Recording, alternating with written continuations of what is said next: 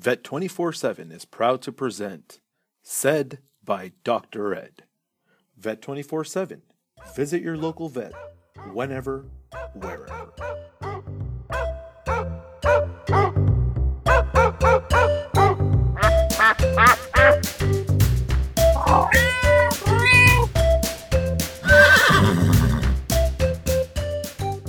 Hello, I'm Dr. Ed of Vet 24 7. I'm here to introduce you to some of America's greatest veterinarians. We'll ask these veterinarians to provide expertise on topics that matter to you and your pets. We'll explore helpful hints and amazing stories. We hope that you enjoy their insights and stories and that they help ensure that your pets stay healthy and happy. You feed your pet the right foods, exercise them regularly, and practice good preventative care. What do you need to do to ensure your pet has healthy teeth and gums? That's the topic of today's discussion with two distinguished veterinarians.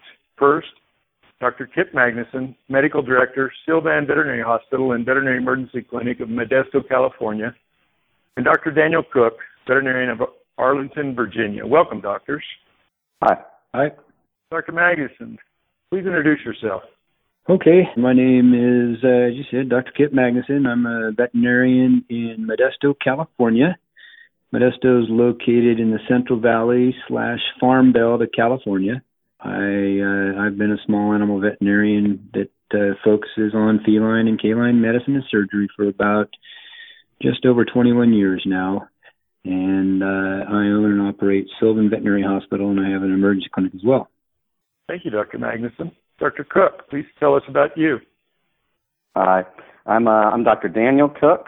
I'm from Arlington, Virginia, which is really just uh, part of Washington D.C. for the most part.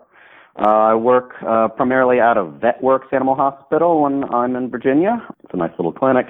And I graduated from Kansas State University in 2009, so I've been practicing a little over six years. Thank you, Dr. Cook. Tell me, some of our listeners may be concerned about why anesthesia is required for most dental work pets. Tell us, tell us why it's required and why they shouldn't be worried about it. well, you know, go ahead, Doctor. No, uh, it's you know, it's just the you know the nature of of animals and dogs and cats. That you just cannot get a good you know look look even in the mouth with them awake. They just really won't tolerate it. Even the best of dogs and best you of put cats. pain on you know, top of it. Yeah, and you're going to lose a finger trying to go in there. So it's really a necessity to do quality dental work is to have them completely out so you can really get in there, look, you know, in the back of the mouth, look on every surface and probe and, and just do all that. Have them hold still for x-rays. So you really have to have them anesthetized, unfortunately. Yeah, I mean, I tell people this, you know, they, you know, look, look at I tried to lift his gums and show you just show you his teeth because in the exam room I always show them the teeth. I think people get a much Mhm. better appreciation when they can get up there, look at it, smell it, and uh, you know find out you know look at exactly what I'm saying or seeing. And uh, um, you know, bottom line is is like I mentioned earlier in the podcast, a complete uh, exam includes periodontal probing and dental X-rays, and you can't. I mean, they don't say ah. And so to do it I guess there would maybe be a dog or two out there, but gosh, how long it would take to get that job done. Um, you know, you even you can talk to human dentists, and you know, I mean, some of these guys you can hear the ads. They they some people and listeners that are in this category know what I'm talking about. They need sedation just to come in and see their dentist, or they don't come in. Um, there's kids in there; they get bit. I have a um couple, a good friend that's a dentist, and he tells me he won't even do kids anymore because he's tired of getting bit. And so, you know, it happens in people too. And there's uh, there is uh, you know 10% of the population or something out there that needs sedation just to get people to get their teeth cleaned.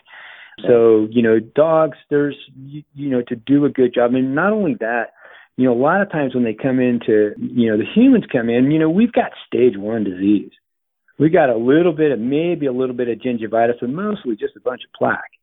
And uh, um, you know, dogs by the time they come in and get their teeth cleaned, the average dog, you know, and we try to we get on them early and educate them early. A lot of most of those guys are in the stage two, and so they or more, you know, because people just you know are some some people are a little more resistant to just get it done because it costs money and and you know the fear of of the anesthesia and uh you know but there is a risk benefit ratio that you or profile that you have to go through and uh and uh the the um benefits do far outweigh the risks especially modern uh, veterinary medicine you know now with the anesthetics that we have and the monitoring equipment that we have you know, we, you know, almost every veterinary hospital has pulse oximetry in stage or uh, end tidal CO2.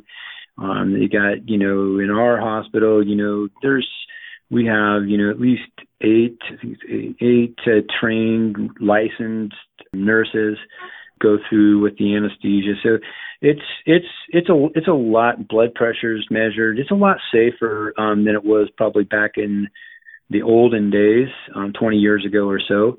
Um, but there is a risk, and I can understand kind of a lot of the fear for it. But uh, mm-hmm. to do a really good job um, and to get some of these uh, things that need to be done, a complete uh, dental exam, you just almost got to do it with anesthesia because you can actually move through the process a lot quicker and and more complete. Yeah. Yeah, there's there's always a little bit of risk, but I think especially these days with the standards in anesthesia like preoperative blood work and thorough physical exam before doing anything, you can really kind of do proper uh, you know patient selection. You know, and there's really very few animals where I have to say no, I, I don't recommend anesthesia for this one. We're going to have to find some way to try to deal with the, the dental disease. You know, obviously not optimally, but I don't really deem them a good candidate. And these are really the, the, the one percenters typically with some other, you know, very serious disease going on. But for the vast majority of cases, if you do it properly and, and, and do the proper blood work and exam and uh, just choose the you know proper selection, you can really help mitigate that risk. And once again, as Dr. Maxson said, using you know up to date anesthetic standards. We all use you know you know the the propofol, the isoflurane, sometimes sevoflurane, you know uh, blood pressure, pulse ox and then to at least have you know one person monitoring while another does the work, you can really help mitigate the anesthetic risk. And these are the same kinds of uh, monitoring equipment and uh, anesthesias, gas anesthesias, and injectable anesthetics that you would get if you went into the hospital. So they, it is pretty, uh, you know, it, I mean, it's it's veterinary medicine's come a long way from just uh, hitting them with some uh, pentobarb and you know, watching it. So. Uh, luckily, I don't think I ever had to to go through that part, but uh, you know everything everything is, is really generally pretty up to date in most clinics I've been at these days, which is good. Because I think you know generally uh, you know we, we've realized how important dentistry is, and so I think you know good clinics are doing six six or plus dentals a day, and that's just a lot of practice with anesthesia. So you get really good at it, I think, and so you know what to look for, you know what you're doing, you get it done as quickly as possible. Thank you, doctors. We've had a great discussion tonight about dental disease, periodontal disease, veterinary dentistry. Doctors, thank you. We've had a great discussion about dental health for your pets. We've been fortunate tonight to have Dr. Kipp Magnussen, Medical Director at Sylvan Veterinary Hospital and Veterinary Emergency Clinic in Modesto, California and Dr. Daniel Cook, veterinarian from Arlington, Virginia. Doctors, thank you very much for your contributions and your insights on dental health tonight. Thank you. Thank you. Thank you for having us, Dr. Ed. Yeah, thank you. It's been great. You're, welcome.